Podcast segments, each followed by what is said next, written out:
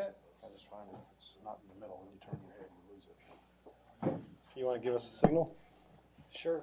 We're ready to go here. It's-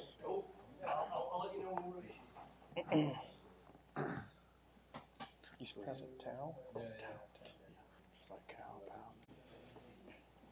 Good afternoon and welcome to the Computer Security Seminar from Purdue University.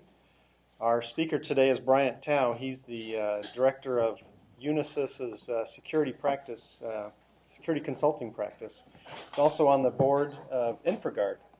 His topic today will be a, a demonstration of the need for layered security. He'll give you a nice demo or two and then uh, tell you why that's important. Bryant? Well, that was easy enough, I guess. Um, as he said, I, I run the security consulting and the managed security division now for Unisys Corp. Um, so we have uh, you know, about 130 consultants throughout the country. Uh, I've got three security operations centers throughout the throughout the world, of which I'm responsible for the one here. Um, so I, I come I come to you from the private side of security, not so much in the uh, the research and development market or anything like that. So, what I put together for you is uh, basically uh, a, a couple demonstrations in, in, in security. One is uh, I'm actually going to crack a server, an NT server. Uh, I'm going to rootkit it, and I'm going to erase my tracks. And then I'm after, if that doesn't impress you, um, I'm going to crack a web key, and uh, which is really a bunch of smoke and mirrors to get to the point of all of this, which is layered security, and why we in the private sector recommend to our customers uh, an overall security strategy um, that is proactive, and why we need to go about this thing. Um, so, going through the agenda, um, I'm going to show you some new network entry points, uh, some things that people don't generally think about when they think about network security. Um, we're going to go through the, pen, the penetration demonstration and the rootkit. I'm going to go through the wireless links as I mentioned, and then hopefully we get to the, the meat of why we're why I do this is to talk about the uh, security strategy and plan. So, new network entry points. I don't know if you can see that. Can you see what that is at all? USB. Yeah, those are thumb drives in the shape of little ducks.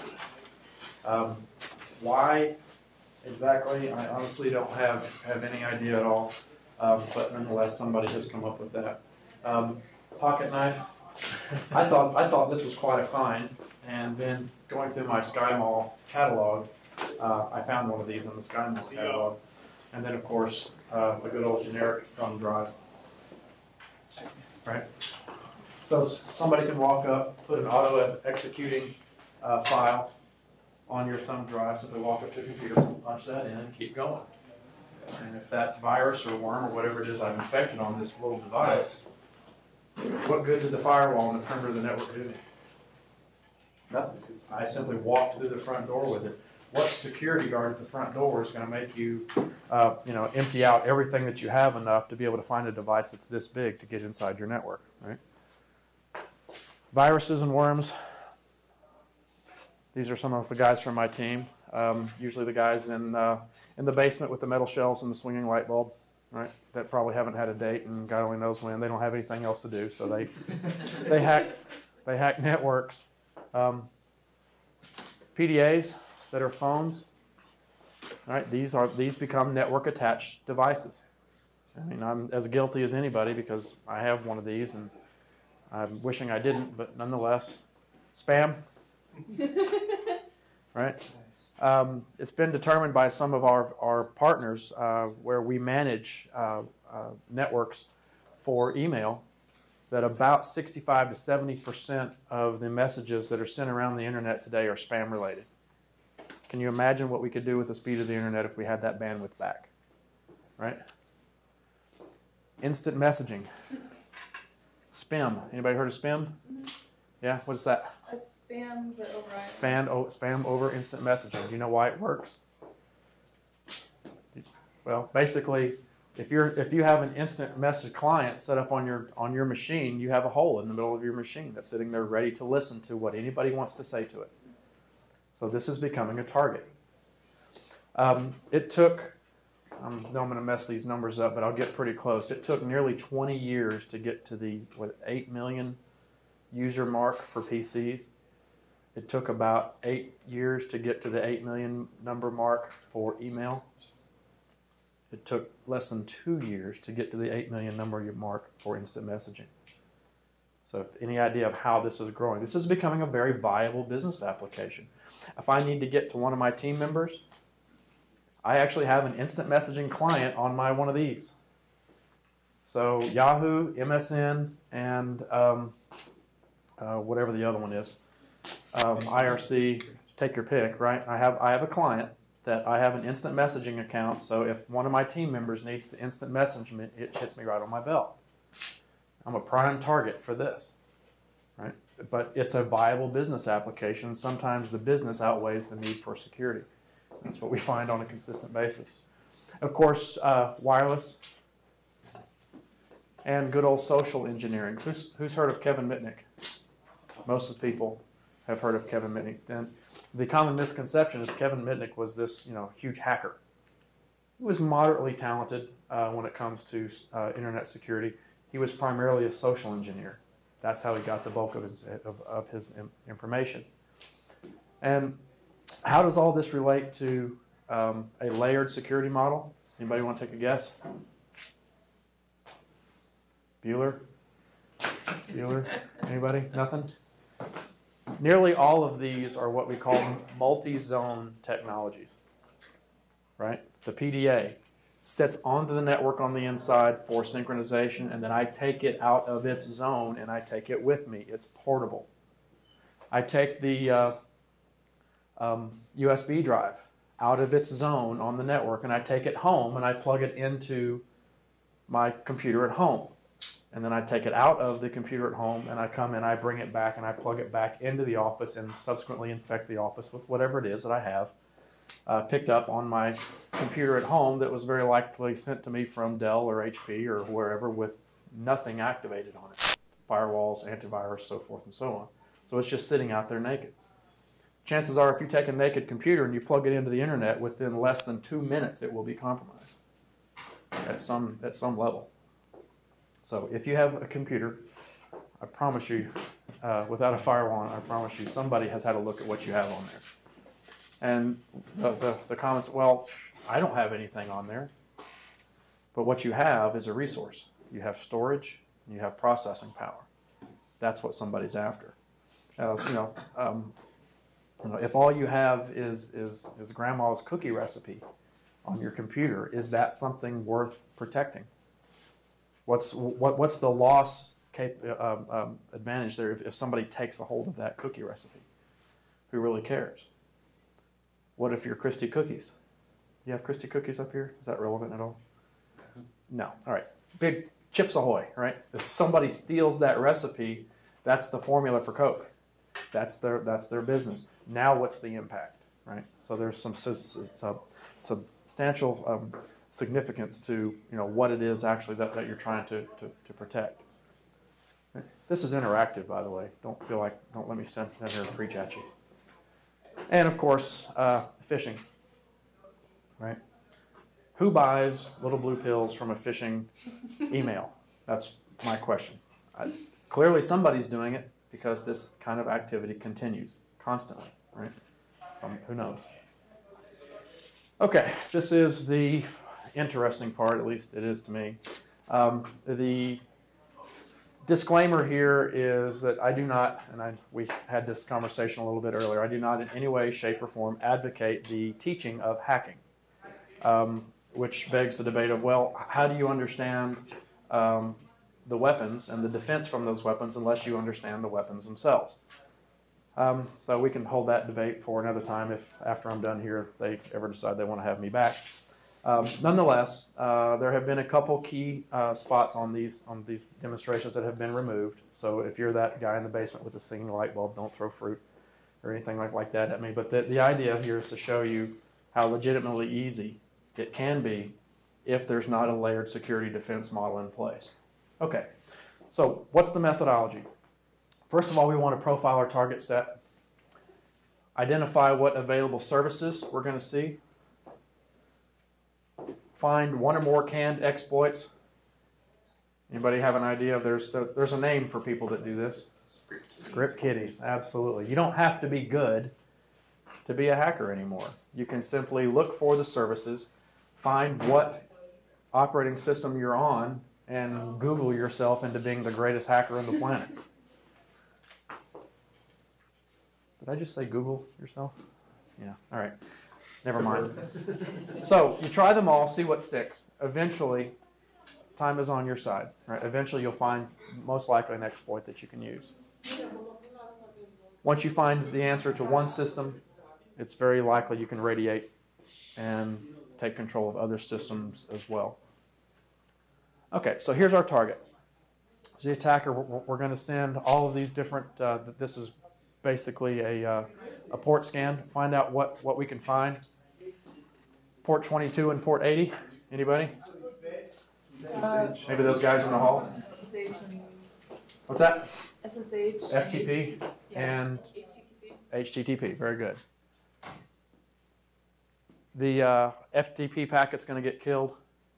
The port 80 packet, as you imagine, if this is a business, we're going to allow web traffic, right? So that web traffic is going to come back to me. So we're going to have a payload. Well, first of all, we're going to have an, an, an exploit, and then within that exploit, I'm going to drop the payload that I want to I want to set inside this server. It's going to come back to me. I'm going to establish a tunnel. Eventually, I'm going to be, going to be able to circumvent the firewall and take control of the remote box. Um, it's interesting to see how we, we switch places in the virtual machine, but I'll, sh- I'll show you that in just a second. So now this machine here, C drive here actually becomes a C drive on the other side. I'll show you how that works. So we go out on the internet and we look for the exploits. Right, remember I'm, I'm looking for an exploit first, and then I'm looking for payload. What did it allow me when I first did, did, did the scan? It allowed me port 80, right? So that's, that's kind of what, what I'm looking for. Uh, Warforge doesn't exist anymore, by the way, so don't try to Google for Warforge and see what you can find. It's not out there. Okay, so we do an nmap.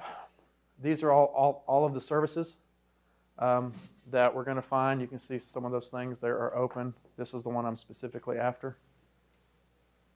There's your opkits, console. Metasploit is probably one of the most popular ones out there. You, you can Google this and find it. It's still out there in the wild. So now I'm in the MSF prompt. This is the Metas, Metafloit, uh, Metasploit framework. And these are all of the exploits that come within this little script. Right? Right there. So far, what's this cost me? Time. Nothing but time. So, uh, just because uh, it's it's very popular, um, chances are the printer overflows and the buffer overflows are always very popular simply because the, the patches for those things seem to be out for six months and nobody ever does anything about them because they think, who's ever going to hack that? Well, they didn't really count on my team, did they? Okay, so we're going to use the IIS 50 printer overflow exploit. So when we type that into the Metasploit framework, show targets. There's my box I want to uh, compromise. It shows up as a target, so I'll set that target to zero. Now, the options within, within this particular exploit. So you see what I'm doing here? I've launched the exploit. Now I'm in the middle of this exploit. Which one do I want to use? What are the options that I want to try to run against that? Um, so we, we want to try to do a remote host. My objective here is to take control of the other box. So it's just simply an R host program. So we'll set the R host to the target. Show the payloads that are going to go within that. Uh, that's going to be the bind, so we can set the bind shell, which is a very fancy way to say remote control. Now that I have all this set up, framework, overflow, bind, I'm going to run a check to see if this is even going to work.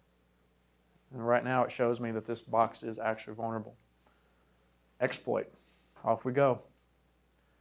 Thank you very much. Trying Windows box, blah, blah, blah. There's your IP address. I am now on the remote box. How long did that take? Not very. This is kind of like watching, um, you know, CSI, or something, you know, there's a uh, there's a stakeout, and the, it's only an hour program. So what you see on this on the, on, on that 12-hour stakeout was really uh, they have to show you in like 10 minutes. Um, so that's kind of what you be, and, and magically everything I try here works on the very first time. Um, so it's not exactly indicative of, of the actual time. Nonetheless, uh, I'm going to set a net use command because I'm on that box, right? So what what I want to do to actually stab, establish the connectivity is I want to take control of my remote box, and then I'm going to map a drive back to my machine that I'm actually sitting at. So that drive, the one I'm sitting at, becomes the remote. It becomes E. C drive is the one I, that, that, that I just took over. Make sense? I'm getting some dog watching television looks. Okay. RCA dog? Anyway? Nothing? Okay. All right. So when I do a directory of C, it's showing me what's on the remote system, is the point. C drive is my remote system. That's the system at, at, at my target. So I'm th- seeing things like Internet Publishing Directory. I'm seeing things like data, right? This is where I want to go. So I'm going to make a directory for HXDEF. Anybody? That's my rootkit. What does that mean? That means I can completely own every service within this box. So I'll copy my rootkit over.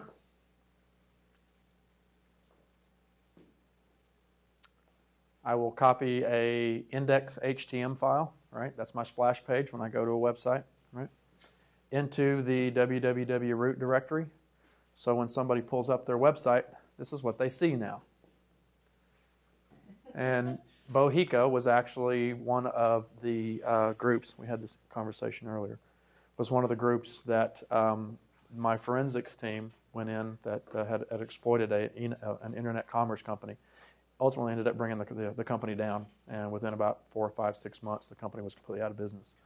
Um, so that's kind of significant to me.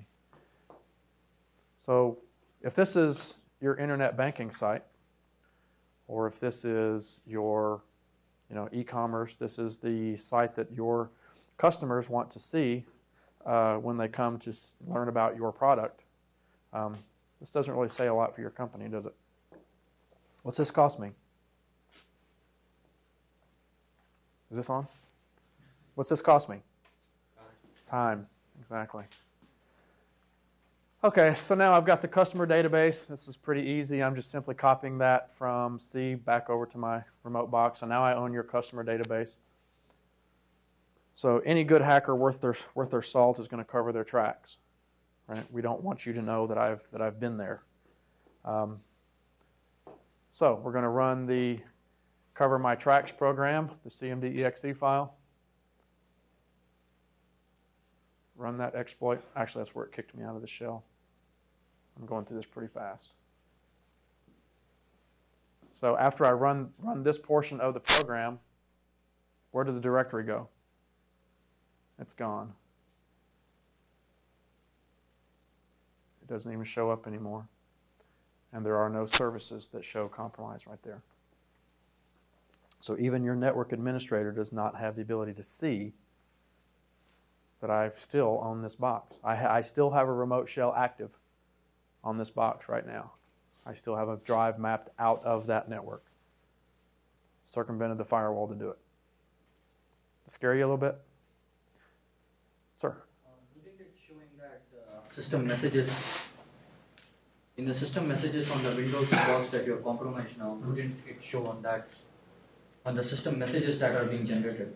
Uh, part of the uh, exploit of the rootkit. When I run that, it goes into the log files. It goes into um, uh, what's the word I'm, I'm, I'm, looking for? It's escaping me. When, when you go into the informational messages and all that about connections and everything, and it looks for its own footprint and anything that is anything that, that it, it finds, whether it's created it or not, that matches that footprint, it wipes it. And because and because you've rooted the box, you have access. It's a SAM files, whatever, it doesn't matter. You have access. It will. It, so there's no, yeah. Well, the, um, those files are protected, right? Not if you not if you've rooted the box. it will go in. It'll, it'll find that, that fingerprint wherever it is. And you know, this is HXDef.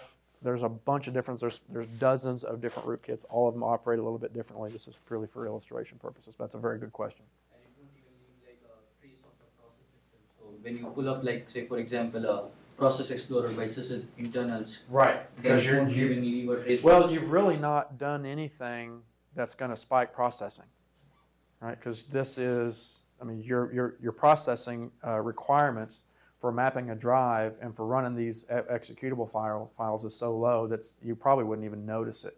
Yeah, I mean, no, but the like task manager is not the ideal thing to pull up and look for the Right. processes. Right. Yeah. Yeah. You want to go into performance monitor. You know, Yeah. do Really. some- or if you've got some external tools. I mean, Process explorers, Sure. you know, they they look up there and then. Yeah. Yeah, excellent. Uh, point is, is if it is in a uh, in a file on this box, the rootkit will look for the fingerprint of a log file that has anything to do with this, and it, it will sat, it, it will seek it out and try try to open that file and remove those log entries for whatever reason. right? And like, like I said, this is just one. Then there's there's there's several of, of these, and the, the the point here is not really to get into the anatomy of, of an actual rootkit, but just to illustrate, you know, how, how easy it is. And neither in that netstat command will it show that there has been ever a connection that has been established between your machine and the. Not very likely. I'm, I'm not, hon- honestly, with this particular kit, I, I don't know if that would be the case. That, that would be another place to look, active connections and so forth. Sure. should be there. Yeah, that would certainly be another place to look. Excellent points, by the way. Yeah, so does this scare you a little bit?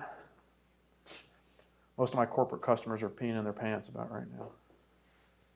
Can I say that on TV? It doesn't really matter. Anyway, so the mitigation purposes, right? How, what could this customer have done to try to stop this?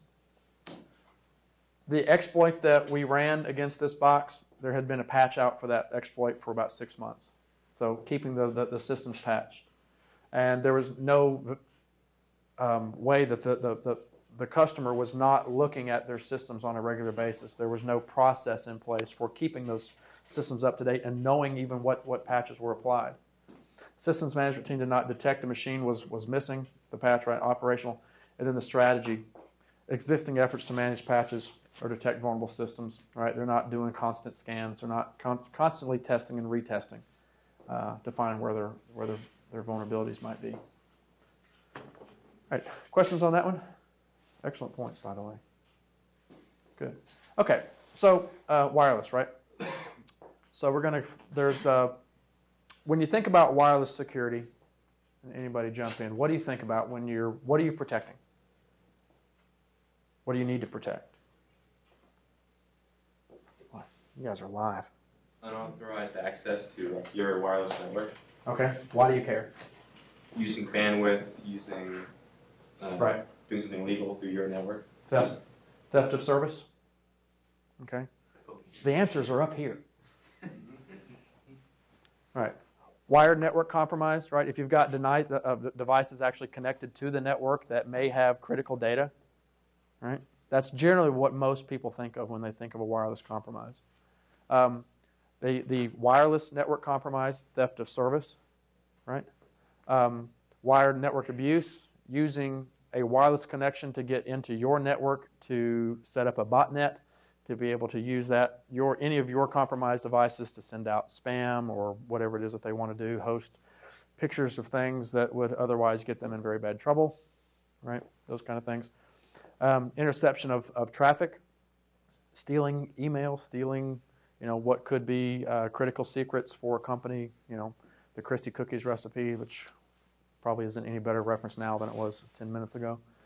And hotspot hijinks. Um, if you go into a Kinko's, you have Kinko's, right? All right, so if you go into a Kinko's and you open up your laptop with your wireless connection uh, and it tries to connect, what do you get? You get a splash page, and chances are it's, it's T Mobile, right? Because there's a very large contract that I lost in there. But there's a T Mobile hotspot. How do you know that what you're actually seeing is a T Mobile? How do you know that there's not a backpack sitting over there with a hotter transmitter in it than the access point that actually connects to the T-Mobile network? So what they're going to do, they're going to simply write a, a, a web page that looks just like the other one. You're going to put in all of your nice little information with your credit card, They're going to take that information, they're going to script it, and they're going to send it on to the actual T-Mobile. Eventually, you'll get connected. Something that you, that you can probably measure in delay, but you probably wouldn't notice as a consumer because it's it's a public access network, right? So now I have all your personal information, right? Wireless hotspots. Next time you walk into a Starbucks or some of these places that have wireless hotspots, think about the information that you're sending over the top of your cup of coffee. So the countermeasures for this, WEP, it's completely dead. Um, probably not something that you want to use. You're smirking like, like you, you know about what? Okay, good. Oh, this will be really boring to you. Take a nap for a few minutes. Um, closed network access control, MAC address filtering, not very wise from an administrative uh, standpoint. Um, Leap from Cisco is dead. If you're using Leap, stop. Um, it was great until I guess it was a year or so ago. Maybe it hasn't been quite that long uh, when the algorithms for Leap were, were released to the public. Um, so now there are tools out there that can crack Leap just that fast. Um, WPA and 802.11i are probably where you want to be right now. Okay, and we'll talk about some of those things. So WEP cracking, more efficient methods available. I mean, it's just simply collecting a few encrypted packets, uh, using a tool to replay those packets, and then quickly finding the response traffic. And basically, what, what, what you do with a web crack is very similar to a man-in-the-middle attack. And that's kind of what I'm going to show you here. So here's our client. There's our access point. Here come the encrypted requests. Here come the encrypted responses. Seems pretty secure, right?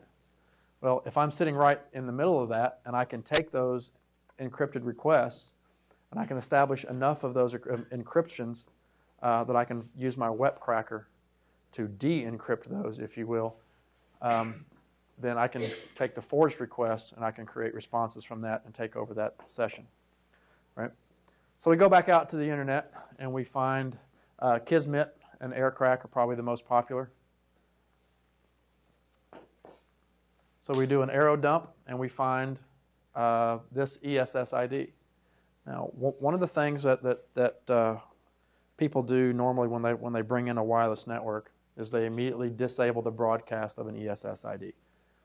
Very smart, great thing to do.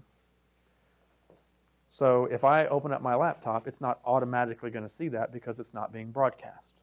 Seems logical, right?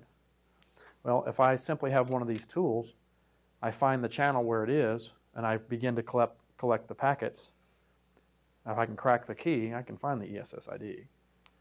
Or if I simply shoot ESSID requests at it, the ID is going to come back to me in plain text.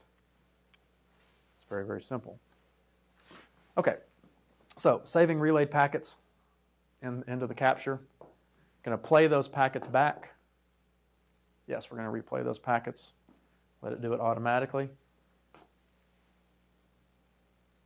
So now that I have this in my capture, I can run the air crack. So what's it, all, all it's going to do, it's going to take the series of packets that I took, listen to those packets, play it through the air crack, find the encryption, break the encryption, and hand me back the key. Now I own your wireless network. How long did this take? Minutes? Realistically, it would probably take me uh, about 30 minutes, maybe. If I started the sniff and went to get a cup of coffee, latte, tall, day, something, right, and came back, I could probably do this about that quick.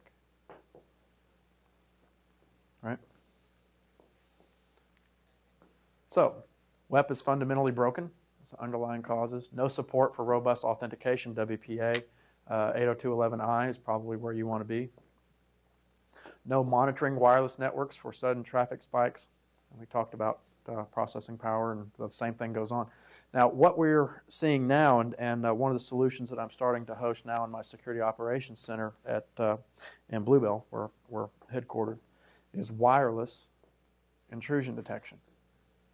Right? You've heard IDS, IPS, right? Intrusion detection, intrusion prevention for wired networks. Well, wireless intrusion detection is coming on really strong. Air Defense is a partner I'm using right now um, for that. So what, what we're doing is we're looking for rogue devices. We're looking for uh, traffic that's floating through the air that does not fit uh, the pattern or the encryption uh, algorithms that, that we're using. And we can find those devices, establish what, what types of devices they are, figure out what's in the packets and what, what they're using, and subsequently shut them down, or at least deny the access, right? Or make a flashy light go off. So, failure to, to ad- address the evolving standards, implementation, right? These guys were still on first generation wireless, so they got owned fairly quickly. Does this make sense at all? Do you care? Just here for the course credit? Right. Okay. So now we get to the part uh, that I find the most interesting, uh, mostly because it's it's my business. But fundamentally, all the problems that we've talked about and all these exploits that I've shown you, and I've got a ton of these things. I've got phishing exploits, I've got cross-site scriptings, I can show you man in the middles, I can show you pretty much whatever you want to see. I chances are I've got a demonstration for it. But the problem with all these things is lack of people and processes.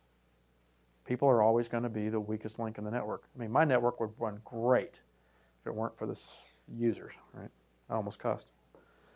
But yeah, I mean that's that's the the, the fundamental problem. Uh, behavior and awareness training. Um, somebody in the uh, the executive office uh, gets a hold of a security magazine and sees something that has very pretty flashy blinky lights on it. That's cool. We got to have that. Make it happen. So what do you do? Okay, so they go and make that happen without any consideration to the strategy, without any consideration to asset classification, what's secure, what's not, what needs to be secure, what don't you care about. I mean, I've seen people spend, you know, tens of thousands of dollars to secure assets that weren't worth half as much as the money that they spent to secure it. I mean, I don't know what you think about that, but I think it's just plain stupid. It just really doesn't make a lot of sense. So, this is my definition of too little security. Um, can anybody tell me what the snow represents in this picture? All right. We're talking about information security here. We're talking about data. We're talking about network security. Besides the obvious that they are, yes, unless these guys are driving hovercrafts around. What does the snow represent? It's my IDS. It's my intrusion detection. How do I know that cars are passing by my gate if there's no snow on the ground? Right? So the snow represents my intrusion detection system. People are going, some are going, yeah, others are going, you are just wrong. Okay. All right, so this is too little security. You think there was a lot of thought that went into this? No, no, no. Maybe, maybe not. This might be too much security. This is a schematic I found on the uh, internet of the Berlin Wall from the west side. Um, this stops business. Right? Um, intrusion prevention. Right? We're not really seeing a lot of implementations, although we are seeing more and more intrusion prevention systems going in, and our customers coming to us to look for those kind of things. Fact of the matter is, is if there's an attack going on and I seek out the source of that attack and I stop it, that has a very high likelihood of stopping my commerce. That's bad. Right? That's worse than the potential of an impact of an attack. Right? So we're not really seeing that until that uh, technology matures a little bit. And I'm sure if my partners, you know, from ISS and Symantec and some of the others that have these systems in here, they would probably try to run me out of the room saying, no, this is all great and good. I'm telling you from what my customers are asking me for, it's not quite there yet. And, and intrusion detection, um, realistically, by the industry is considered a failed technology because I liken it to uh, walking through the airport security with a gun. Right? You walk through the detector and it beeps. Well, where am I? I'm already on the on, on the other side. And I have a gun. Well, that's what intrusion detection is doing. Right? You guys um, know about the slammer worm that hit? Was uh, released on a Friday afternoon, uh, Eastern time. Man, intrusion detection lights are going off everywhere. The patch for that had been released six months prior, by the way. So companies that had proactive security companies that had their patches and things in place were not affected by that at all. But meanwhile, Friday afternoon, all the intrusion detection lights, blinking pagers going off and everything. Well, that's all well and good, but everybody's at the lake. What good did that do you? I just pulled you off the lake. Right? So, outside of just simply being a, a, a warning system, and, and, and as intrusion prevention gets better, it will work. It'll work a lot better. All right. So, I've talked a lot about um, you know having an overall security program. Those that don't are, are forced into a reactive type of security model. I'm actually ashamed to say most of my customers that we come into have a reactive security model. If it isn't broken, let's not fix it. Most people don't know that it's not broken or that it is broken. Being reactive is expensive. It only brings you short-term results, right?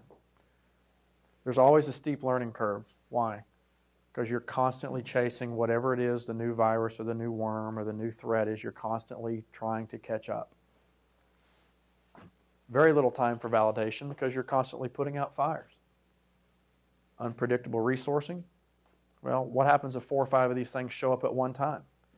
The bandwidth for the resources within the organization is very likely not going to be able to keep up with all of them at one time. So how do you categorize which one is going to be the most have the most impact on on your network? Right? Re- reduced operational efficiencies for obvious reasons, increased environmental com- complexity, and my favorite is distraction from long-term goals and, and, and objectives. Right? You're never going to be able to futurize your network, so to speak, if you're constantly running in, around and putting out fires. So, layered defense as an alternative. When you start out with, with security, most people start to think about product. They start to think about, well, we have to have a firewall. And what else what else do we need? Anybody? I want to secure my network right now. Go. What do I need? Anybody? Training and awareness. Training and awareness. All right, that's good. Doesn't help my point. That's good. Anybody else? Antivirus. Perfect. What else? What else? Monitoring tools. What's that? Monitoring. Monitoring tools. Awesome. Perfect. Great. What else? Rules. Rules? Rules. Sure. Okay. I've only said intrusion detection about 100 times. Anybody want to say intrusion detection? Still no? All right. I'll, I'll pretend somebody said intrusion detection. What's that? Some ice. Some ice? Intrusion countermeasures. Intrusion countermeasures? Absolutely. Sure. Okay. Point is, is most most of those things are product related because that's what that's what that's what, what, what people think about when they start start talking about information security. Realistically, the way it should be is information security starts at the at, at the top. We need the strategy. We need to understand the business objectives. We need to understand that that recipe is the, the, the magic formula that creates jobs for this company. We need to protect it at all possible costs. Right? We need to understand that uh, if we're in the medical field, that HIPAA regulations are going to be all over us, and somebody can go to jail. Generally, it's those with the purse strings, so that works out very well if you need somebody to write a check for something. Right? Um, Gramm Leach Bliley, GLBA, if you're in the insurance business, finance or, or, or uh, the finance sector, right? So you have these, these compliance targets. All of these things play into strategy. The strategy itself will drive the policies of the corporation. You mentioned rules and behavior and awareness programs and those kind of things, right? There's where your policies come from. Policies come out of the strategies. Strategy drives your operational controls, like your management, like your monitoring, right? Like your assessments. You test and you retest. You test enough to be, to be able to establish metrics based on a standard. Take your pick. ISO 17799, maybe. If you don't know that number, you can go look it up. ISO 17799. There are 10 domains within that standard.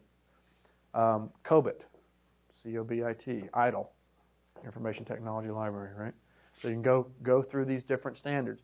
chances are not a single one of them is going to be one, one size fits all. There will very likely be a blend in there uh, that's going to get you to what you need. Point is, is you seek out metrics, you establish the metrics, and then you measure. And then you implement your programs based on this strategy, based that drives the policy, operation controls, and the technical controls. And then you remeasure based on the metrics that you established. I hear a lot of return on investment on security. Uh, we were with Jackie earlier, who teaches a lot of that stuff. Um, there, are, there is so much suggestive and so much left to opinion in return on investment for security that, frankly, it's very, very difficult. She said, Harvard's trying to do some work on things like that. Um, being in this business for as long as I have, there's not a single return on ROSI, right, return on security investment model that any of my partners or vendors or even the stuff that we've come up with, that I can't take a marker and a whiteboard and just shoot it full of holes. Because at the end of the day, it's always subjective, right? However, if you establish a set of metrics within your own company or within your customer's company or however you're, going about this, and you stick to those metrics, allowing for evolution of the organization, of course, but if you stick to those metrics, when you remeasure, now I can show you progress. I can show you where I scored uh, if my if my score levels are you know uh, one to four, four being the best, and I colorize those things, mm-hmm. green being great and red being bad, and you know orange and yellow in the middle, whatever, doesn't matter.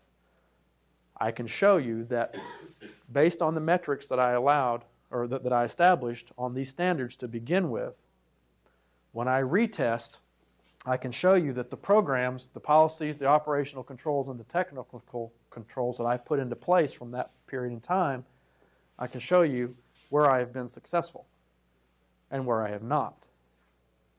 That allows me to refocus my, uh, my, uh, my resources, uh, my efforts, my money on better technologies, better processes, better people, more people, less people. Do we need, do we need to go to an outsourced type of a methodology? You know, my answer to that's always yes, because I have a security operations center that I like to keep those guys employed as long as I can. Right?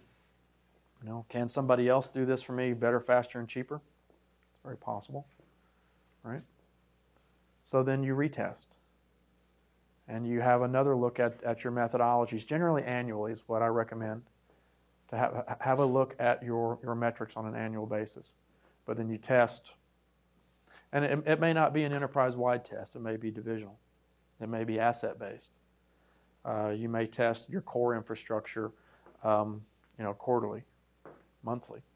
Uh, we have services in our, in our SOC where we uh, launch vulnerability scans daily, even for some customers, where we're daily looking for rogue devices. We're looking for unpatched systems. We're looking for things in the network that may go bump in the night.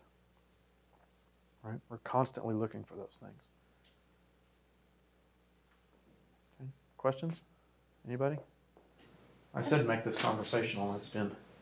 How do you Not so manage uh, policy compliance? Like if you're if you're a company that has that that you you work globally, and so your pol- the corporate policy I'm assuming is going to have to also comply with the the policy in in the in the other country, Right. so that you know as as far as Yeah. Okay. Right. Uh, because uh, within the European Union, right, you've got a different set of security standards and some things like that.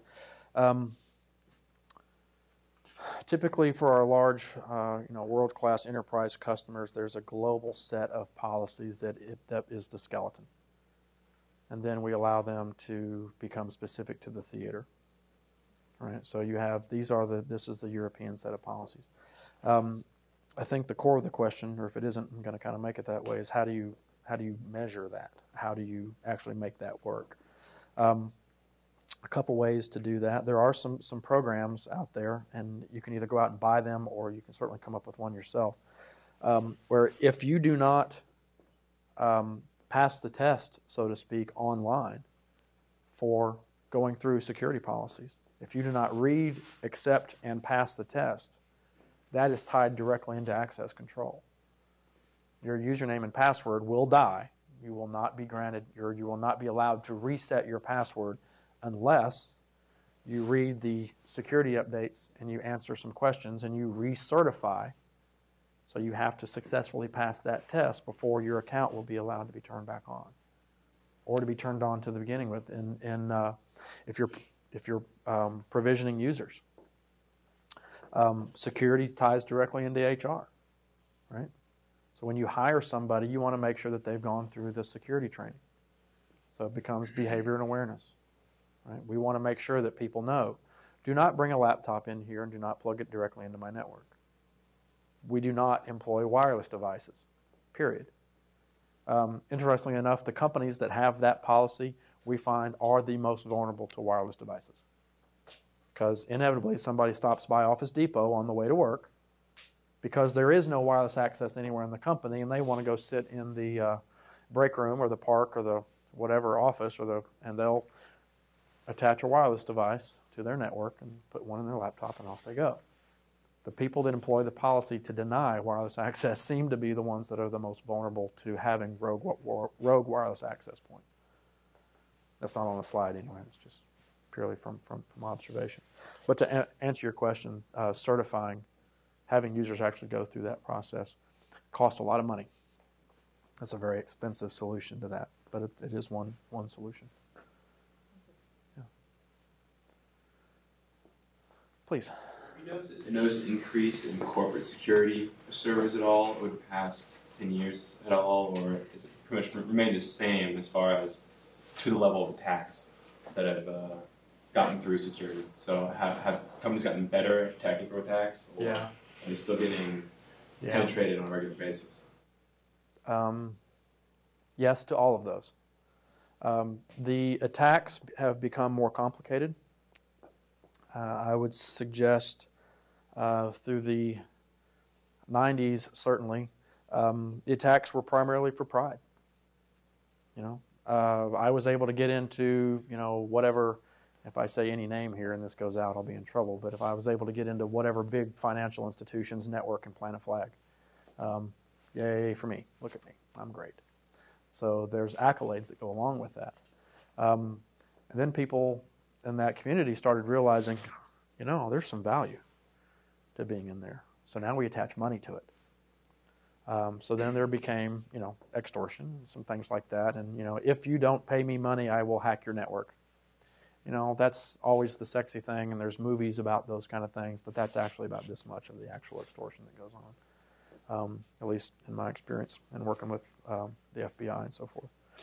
Um, so as the exploits became easier and as the money became bigger, now organized crime gets involved, right? Because now these mob guys can be in uh, Europe somewhere, and they can have they can establish these bot networks, and they can just simply rent rent these bot networks out, and people will buy them.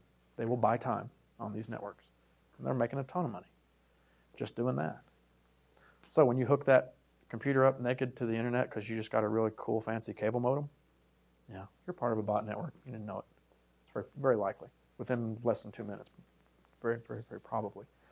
Um, so as the exploits become more available, as the scripts become more available, um, the numbers of attempts go up. So you would think the number of successes might also go up. However, like I said, you don't necessarily have to be smart to be a quote hacker, right? Um, but what happens is those exploits and those those those um, repeated attempts become very predictable. So a patch fixes that, and if you apply that patch or you keep that policy on the firewall that stops that, uh, it's very like very un- unlikely that a mutant form of that attack is going to get through. So the number of it's it's it's a constant battle, right? So for every technology that that, that they develop, somebody else is going to develop something that circumvents it, right? So you got to there's a radar gun, right? So there's a radar detector. Ooh yeah, okay, we got by that one. Now there's a radar detector detector, right? And there are radar detector detector detectors, right? So where does it end? Right? There's constantly this this this evolution of uh, that's simply born out of out, out of necessity, right? Uh, we were talking earlier about file sharing networks, right? The Napsters of the world. Well, you can't do that. Great. So we'll open source the whole thing, and we'll call it a uh, a peer-to-peer network. So now you can go out, and I would imagine everybody in this room probably has done that at some point, right? So what's going to happen when they stop that? And they will. They'll stop it. No open, you know, peer-to-peer networks because you're still, um, you know, the intellectual property question. So what happens then? Then somebody saves a piece of a song, and you got a piece of it here, and a piece of it there, and a piece of it here, and a piece of it there. I don't own the whole thing. You can't come get me for that. Point is, that was actually a very good illustration that uh, they came up with earlier. Point is that no matter what the exploit, uh, the uh, necessity, right, is the mother of all invention. And there will be something else that comes up for that. Um, so, I don't know, did I dance around that enough to not actually answer your question? Okay. Yeah, I think organized crime is uh, probably the number one type of exploit that we're seeing right now. Um, is, is, that a very large percentage of the exploits? Yeah. Yeah. Well, um, it comes back to, and there's a whole other conversation again if they ever decide they want to have me back. Um, the blended threat, slow and go attacks. That unless you are constantly watching, and I'm trying not to get into a pitch for a managed security provider, which I am here, but unless you are constantly watching, unless you have an enterprise wide security event monitoring and management system that looks for these kinds of things, looks for these blended types of attacks, it's nearly impossible to detect them. Because what, what I want to do is I want to find if somebody is sending, you know, this Metasploit thing here that I was illustrating to you. It's like if somebody is trying that, then I know the contents of that Metasploit. There's a bind, there's a shell, right? There's, I don't know, this uh, IIS exploit in there, right? There's four or five different payloads in there. So if I see this, then I want to also look for those things. Your firewall doesn't do that. Your firewall just stops stuff, right? So it's blended threats. Um, you know, scanning networks and looking for things, except only doing a certain portion once every other hour. Your IDS is not going to pick up a slow and go attack because you simply don't have the ability in most systems. Where's the camera? Some do. Most systems don't have the ability to store the amount of data that it takes to be able to identify that. Because some of those attacks may take as much as 30, 60 days. A lot of companies don't keep their log files for that long. To keep the log file, put that information in a place where you can see it and constantly look through it for patterns. What do I see here? I see a source attack coming from this location. Then you don't see it again for a couple days. The little blinky light didn't go off, did it? It shows up again.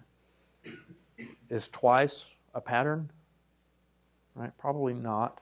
Third time? Probably. Fourth time? Now we need to go ahead and take action to see if we are correctly, you know, uh, have the correct controls in place for that. Sir. The Eastern Bloc, don't they have like teams of uh, hackers across countries uh, doing footprinting? In the, in the what? In the Eastern Bloc countries, former. Yeah, that's where, that's where, that's where most of it's coming from. Right. Um, uh, what was the name of the one I just uh, we came across? Um, Shadow something. I can't remember the name of it right now. But there's been four or five of them that have been brought down, and as many as 300 arrests. And those were the mid-tier guys. The large guys are just, I mean, I can't even fathom what they're what they're going to be capable of. And a lot of times they're not they're not after you know you know millions of dollars in transactions. They're after millions of dollar transactions. It's the same amount of money, right? If everything's automated, what difference does it make? And if the laws and the controls and things aren't in place, especially international, to be able to take those things across seas and extradition and everything else, there's little to no risk. Why not? Right. Interesting. Yeah. Yes, you're exactly right. That's where a lot. That's where we're seeing a lot of that. Those kind of things come from. Um, also, uh, it comes from a lot of the Asian Asian countries because of the lack of extradition and cooperation with the governments.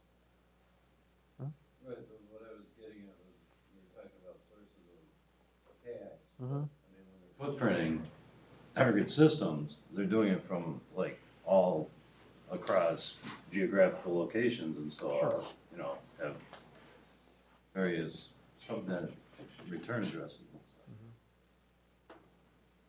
So it's hard to see, right? Yeah, I mean, you know, uh, you know, botnets are everywhere, and uh, interesting. A lot of the way these these things get get created. Microsoft um, went to this patching on uh, uh, incremental patching, right? Instead of oh, here's an exploit, we're going to send you out a patch, and a couple days or weeks later, here's uh, uh, uh, an exploit here we found, so we're going to send you out another patch. All right, they went to like what one Wednesday a month or whatever the time is. I don't remember what it is now, but they send you a monthly patch. Well, what's happening is these patches are getting reverse engineered to figure out what's in the patch. What exactly am I fixing here? So when that patch comes out, I take that back to my lab and I figure out, well, that's fixing this vulnerability and it's fixing that vulnerability and it's fixing this vulnerability, and I have scripts for five out of ten of these. So I'll launch a script, and because that patch just came out, how long does it take a company to implement a patch? Tell me you're going to take, if, if you have 10,000 users in your network, tell me you're going to take that patch from Microsoft and go, Microsoft coder guys are so good, I know I'm going to throw this patch on my network and not have any problems. Right? Yeah, I don't think so. Right? There's going to be a process. Yeah, well, now you're getting the Unisys screensaver. Thanks for my IT guys. Um, but there's going to be a process in place for that. There's going to be an examination of the patch. There's going to be a staging area for the patch. There's going to be testing of the patch. There's going to be a pilot implementation of the patch, and then there's going to be a corporate wide rollout. Now, tell me four or five of these hacker guys can go down to the basement with the metal shelves and the swinging light bulb, and it's going to take them more time to be able to reverse engineer this thing and launch exploits to take advantage of these systems. That's how a lot of these things get created. Microsoft is enabling by doing their patches that way. So is the better better alternative doing whenever you find them, release them right away, or what's the better alternative? Um, not making them generally available to the public would help. Uh, which brings up another another issue.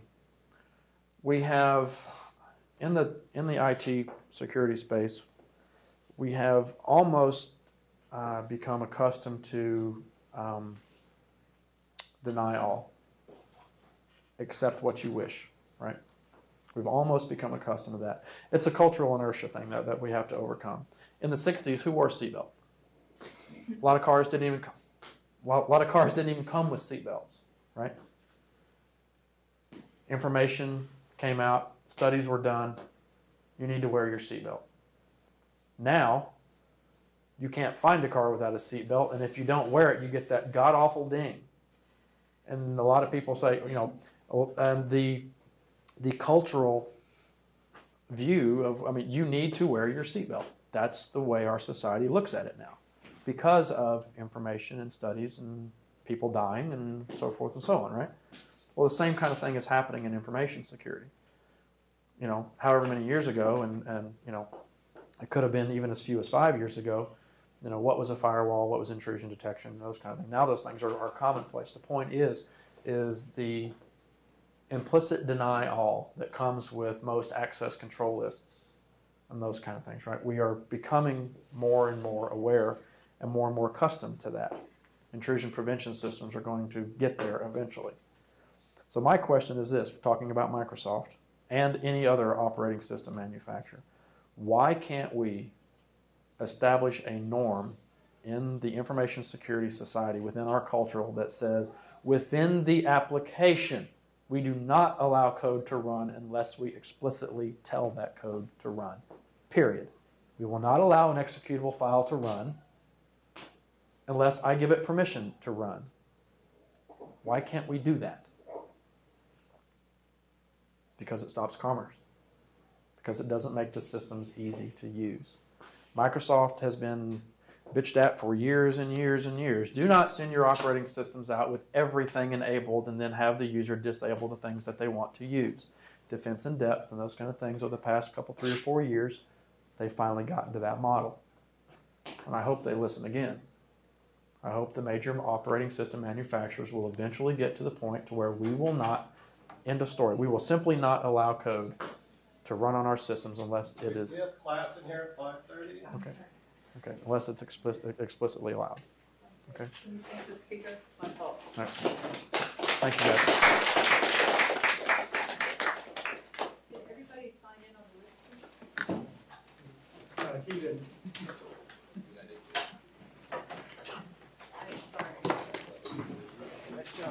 Yeah, sure. You know what? Thank you.